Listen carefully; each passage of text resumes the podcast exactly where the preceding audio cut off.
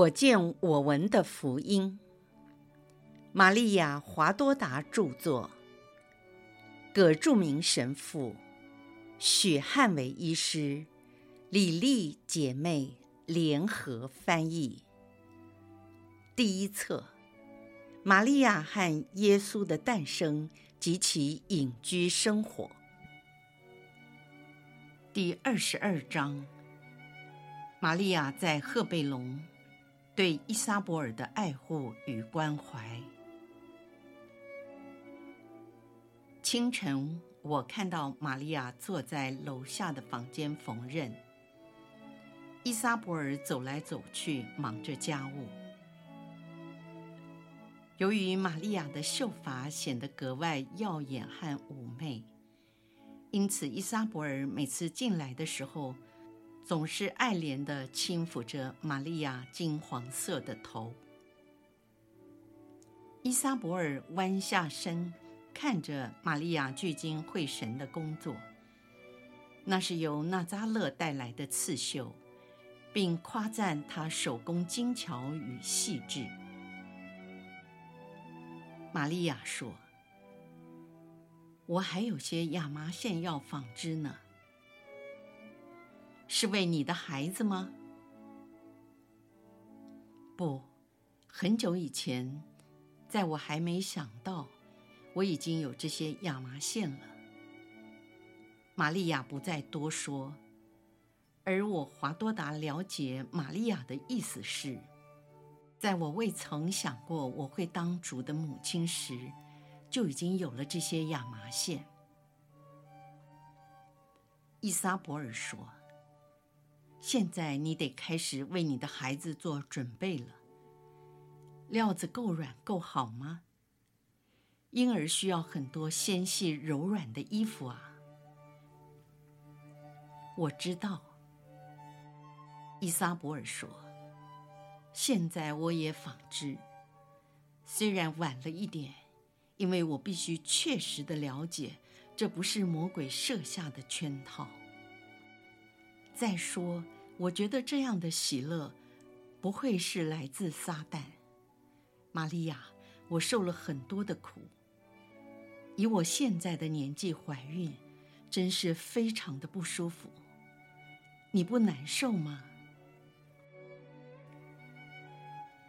我不会，我从来没有觉得这么美好。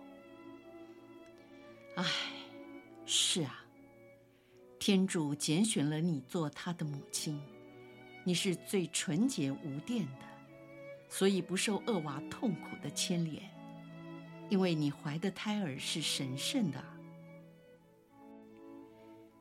我感觉心中轻如鸿毛，没有负担可言，在我体内仿佛百花齐放，万鸟争鸣，就像春天充满了蜂蜜的香甜。充满了阳光啊！我是多么的幸福，玛利亚，你是可赞美的。从我见到你的一刹那，再也不觉得沉重、疲劳或痛苦。我好像变成了新人，变得年轻许多，从我累赘的肉体中解脱出来。我的孩子。他一听到你的声音就雀跃不已，沉醉在欢乐中。现在他安静下来了。他在我的怀中，好像躺在一个活动的摇篮里。我看着他幸福的睡着，就好像小鸟在妈妈的羽翼下平静的呼吸。我现在要开始工作了，他已不再是我的负担。虽然我的眼睛看不清楚，但是依撒伯尔，你不用担心，我的视力很好，做的速度也快。我现在就是为了你和你的孩子编织呢。可是你也该为你的孩子着想。我还有时间。先照顾你，因为你快要生了，以后才为我的小耶稣做。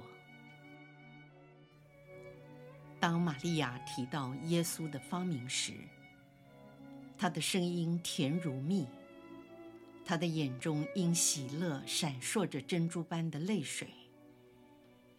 她抬头望着蓝天，好像神魂超拔。她整个的表情很难用人间的语言来诠释。依撒伯尔说：“多美的名字啊！天主子之名，我们的救主。”啊，依撒伯尔，玛利亚显得很忧愁。她握住表姐交叉在腹部的双手。玛利亚说：“在我来的时候，你充满了主的圣神。”预言世界所不知道的事，请你告诉我，我的孩子为了救赎这世界所要忍受的痛苦。先知们都说了些什么？有关于这救世主，伊撒伊亚，你还记得伊撒伊亚先知吗？先知说，他是个受苦的仆人。因他受了创伤，我们便得着痊愈；他被刺透，是因了我们的悖逆。上主的旨意是要用苦难折磨他，他受了审判后被举扬起来。先知说：“被举扬起来是什么意思？”先知称他为羔羊。让我想到逾越节的羔羊，梅色的羔羊，我也联想到梅色挂在木杆上的铜蛇。依撒伯尔，依撒伯尔，他们恶人将会怎样对待我的孩子呢？我的孩子将要受到什么样的苦来拯救世界呢？玛利亚哭了。依撒伯尔安慰她说。玛利亚，别哭，他是你的儿子，也是天主的儿子。天主自会照顾他的儿子，也会照顾他的母亲。如果有些人残忍地对待他，一定也有许多人世世代代永远都爱他。世人将仰瞻你的儿子，也会一起赞美你和赞美他。因为救赎之恩经由你，就像泉水涌流而出。你儿子的命运，他将被举扬，成为宇宙的君王。你要往这方面去想，玛利亚，因为他将救赎整个世界，他就是普世的君王。他在这世上，世世代代都受人尊崇与爱戴。我的孩子将做他的前驱，也会爱他。这是天使跟扎加利亚说的。他写在蜡板上，让我知道了这事。可怜的扎加利亚成了哑巴。我希望在孩子出生以后，他父亲所受的惩罚也同样被解除。你是天主能力的宝座。也是世界喜乐的原因，请你为他祈祷。为了得到这个恩惠，我尽我所能，将我的孩子奉献给天主。他原属于天主，只不过他将这孩子借给他的婢女，让他有着做母亲的喜乐。为了见证天主赐给我的恩惠。这孩子的名字要叫若翰，意思是天主的恩赐。这难道不是天主赐的恩惠吗？玛利亚说：“我相信天主会赐给你所祈求的恩惠，我和你一起求他。”伊莎伯尔哭着说：“看到他是个哑巴。”我觉得难过，因为他不能讲话。每次他写字的时候，总觉得我们之间的距离很遥远。尤其经过这么多年甜蜜的生活，如今他无法开口。特别是现在，如果我们能够谈谈未来的计划，该是多么美好！现在我尽量约束自己少说话，免得看到他为了回答我，费心尽力的做手势。我流了不知多少眼泪。真渴望见到你。这地方的人都在谈论和批评我们。唉，世界就是这样。其实人在烦恼或快乐的时候，总希望别人能够了解和体谅，而不是批评。自从你来了以后，我觉得舒服多了，内心也充满了平安喜乐。我在想，我的考验快要结束了，不久我会完全幸福的，不是吗？我承受这一切，只希望天主会宽恕我的丈夫，重新再聆听他的祈祷。玛利亚安慰鼓励着他，为了让伊莎伯尔放宽心，便请他到院子，在阳光下散步。欣赏大自然的美景。他们来到一个很好的凉棚，附近有个养鸽子的小塔。玛利亚微笑地拿着豆粒喂鸽子，鸽子咕咕地叫着飞来飞去，有的停留在玛利亚的头上，有的站在她肩上，也有的立在她手上。还有从她的肩膀上想轻啄她的嘴。玛利亚在这一群抢食的鸽子中开怀地笑了。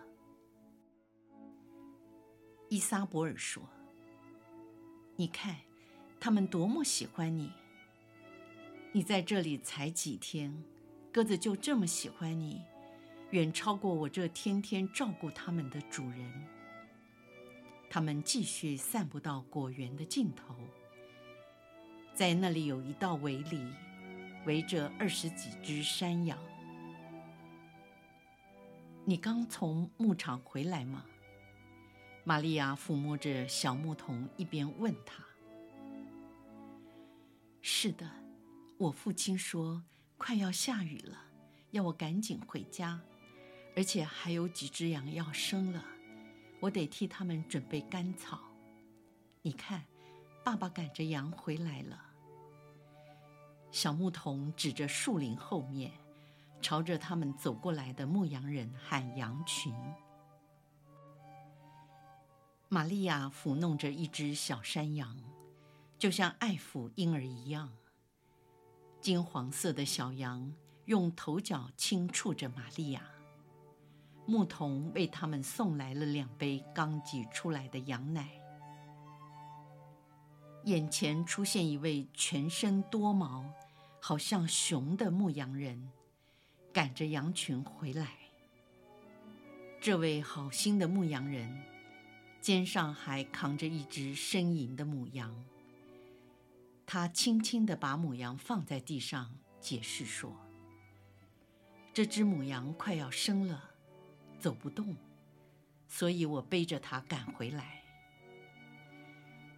母羊痛苦地跛着行走，小牧童引导它进入羊圈。玛利亚坐在一块岩石上，戏耍着一群小山羊及小羔羊。他拿出三叶草，逗弄着它们红润的小嘴。一只黑白相间的小山羊，将蹄子放在玛利亚的肩上，并凑过头来嗅着她的头发。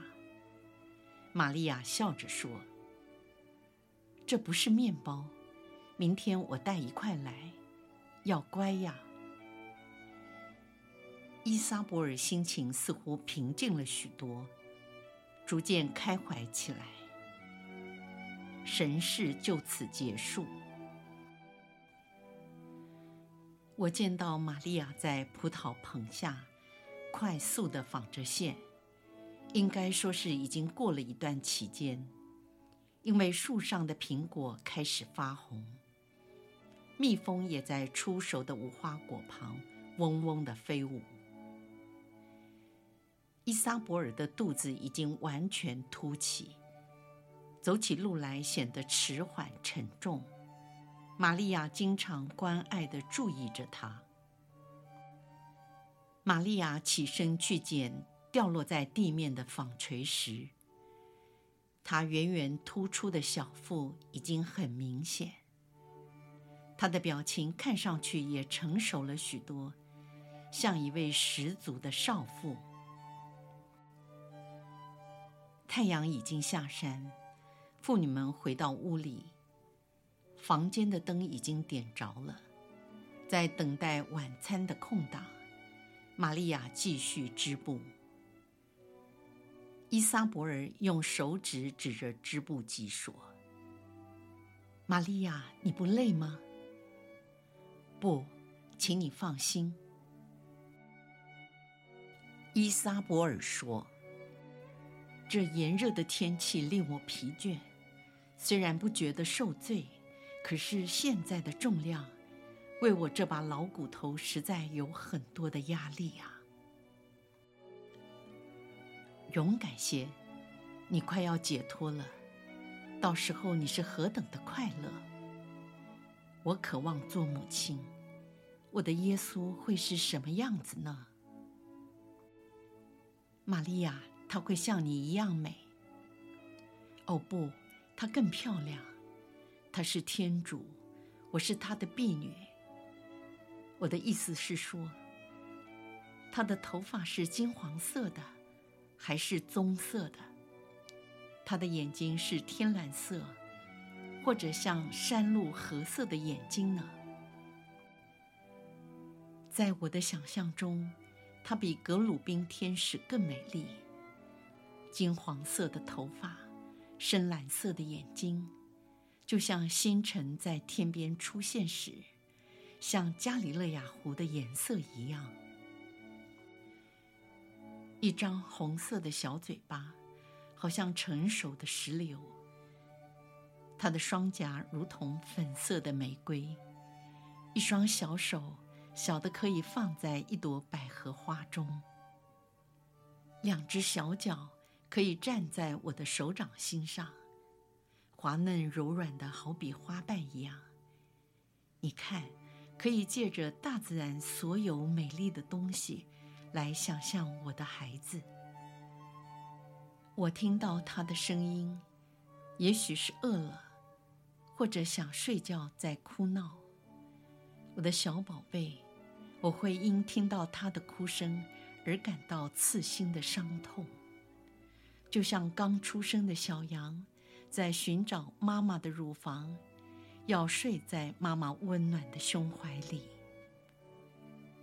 我听见她的笑声，令我陶醉，因为我爱我的孩子。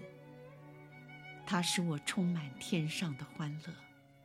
我爱他，因为他是我的天主。我能爱他，就像是我的爱人。这与贞洁誓愿并没有冲突。因为是圣洁的爱，他的笑声像一只快乐的小鸽子，吃饱了以后躺在温暖的巢里，满足的咕噜咕噜的叫着。我想到他开始学走路的情景，仿佛是一只小鸟，在一片草地上跳跃。这草地是妈妈的爱心。不让她粉红的小脚下碰上任何使她疼痛的东西而受伤。我是多么的爱我的孩子，若瑟一定也爱他。伊萨博尔说：“你总该跟若瑟说明真相啊。”玛利亚面有难色地叹了一口气说：“我当然应该告诉他。”我一直希望上天带我向他说明这件事，因为这是很难解释的奥秘。你愿意我告诉他吗？我可以请他来参加若翰的割损礼。不，我愿意全部托付给天主，由天主告诉他关于做天主子养父的幸福任务，他会乐意接受的。那天晚上，我领报的时候，圣神告诉我说：“你不要提起。”让我来说明你的情况。圣神一定会做到，因为天主总是不会说谎的。这是很大的考验，只要依靠天主的保佑，一定会胜过所有的困难。从我的口中，没有任何人能够知道天主赐给他婢女的伟大恩典。你是例外。是圣神亲自启示给你的。伊莎博尔说：“我一直保持缄默，没有告诉其他人，连扎加利亚我也没跟他提过。如果他明白真相，一定非常高兴。他想你是按自然定律做了母亲。”玛利亚说：“我知道。”我会谨慎处理这件事。天主的秘密是神圣的，天使并没有启示给扎加利亚关于我要做天主母亲的事。如果天主愿意，天使当然能够讲给他听有关天主圣言要降生成人的奥迹。在我内的时刻已经临近了。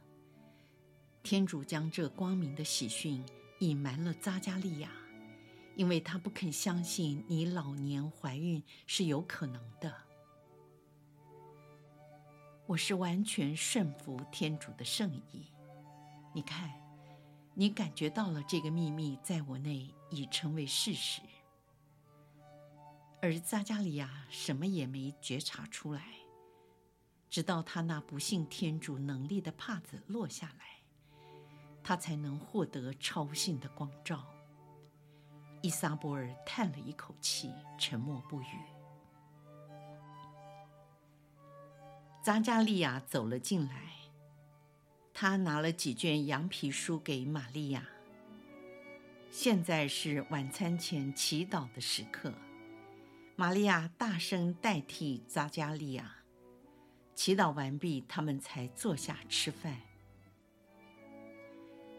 伊莎伯尔看着她的哑巴丈夫，向玛利亚说：“以后当你不在这里的时候，就没有人为我们祈祷了。我们会非常的想念你。”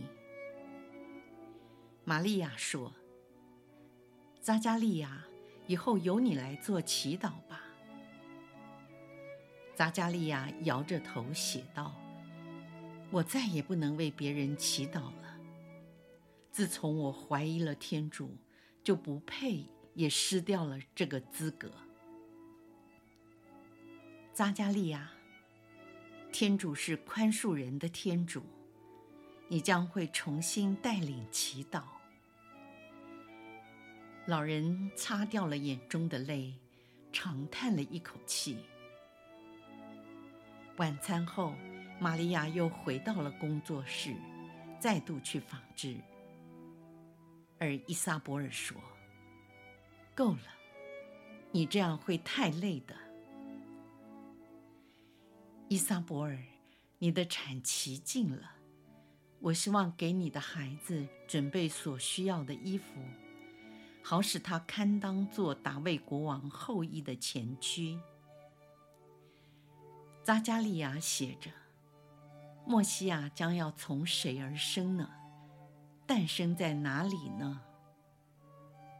玛利亚答复说：“在先知所预言的地方，从永恒者所拣选的人，我们的主至高者所做的一切，样样都好。”扎加利亚又写道。那是在伯利恒，在犹大。女人，我们要去朝拜他。你和若瑟也将一起去伯利恒。玛利亚低下头说：“我会去。”神事停止了。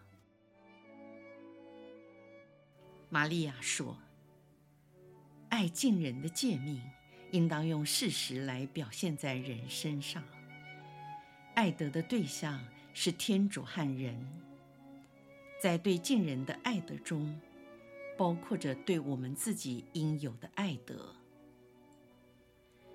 但是，若我们爱自己以至于超过爱别人，我们就没有爱德，而是自私的人。我们如果每次以近人的需要为先，超过自己的利益，这才算是爱德。可以成圣，我的孩子们，你们要相信，天主对慷慨的人，常用他的能力和爱，来补足他们所付出的和损失的。这种信念促使我来到赫贝龙，为了帮助我的表姐，在我协助人的事上，天主非常慷慨的。加上人想不到的一种超性的援助，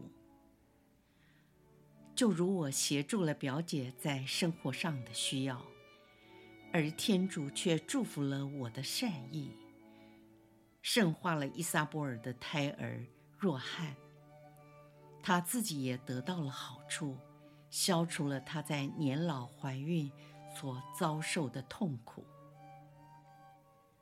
伊莎伯尔有着大无畏和坚强的性德，是完全信赖天主的妇女。她堪当得知那隐藏在我身内的秘密，是圣神借着胎儿在她怀中的跳跃而告知了她。洗者若翰在母亲的怀中，借着母亲的口，第一次宣报了圣言。已来到了人间，因为伊萨伯尔堪当知道这个奥秘，也获得了圣神的光照，所以我才没有在他面前隐藏，我已做了主的母亲。如果我没有向他明讲，就等于我没有赞美天主。既然我不能将这事情向别人提起。我就像花草、星辰、太阳、小鸟、羊群、潺潺流水，倾诉我颂赞天主的心情。我谨慎而没有将真相告知扎加利亚。假如我告诉了他，就僭越了天主的旨意。我虽然是他的敬佩和圣子的母亲。但我仍然是天主的婢女。我不因天主对我的大爱，就以为我可以代替他，僭越他所规定的。依撒伯尔有圣德，因此他理解也保持缄默。凡是有圣德的人，都是顺服与谦逊的。天主的恩赐。应该使我们成为更好的人。我们接受的越多，应该给出的也越多。因为我们接受的越多，就证明天主与我们在一起。天主在我们心中，为此我们应该更加努力，达到他的完美。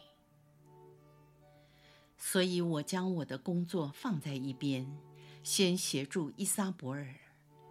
我并不担心往后没有时间，因为天主是时间的主人。凡寄望于他的人，即使在平凡的小事上，也会得到天主的照顾。自私会延迟我们所希望获得的事，而爱德正好相反，它使我们更迅速地获得我们所渴慕得到的。你们要记住这话。在依撒伯尔的家中，是多么的宁静。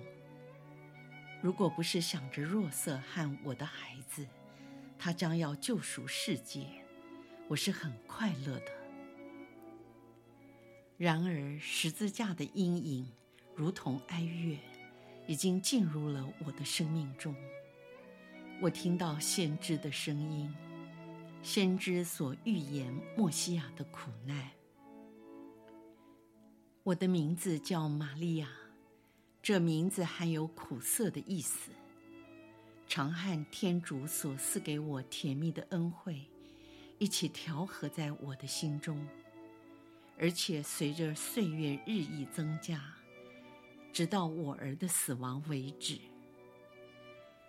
当天主为他的光荣召叫我们做牺牲时，正好像谷物在磨石内被碾碎的一刹那是痛苦的，但当它变成面包时，痛苦却转化为喜乐，因为它可以坚强软弱的人，帮助他们到达天乡。现在你累了。带着我的祝福去休息吧。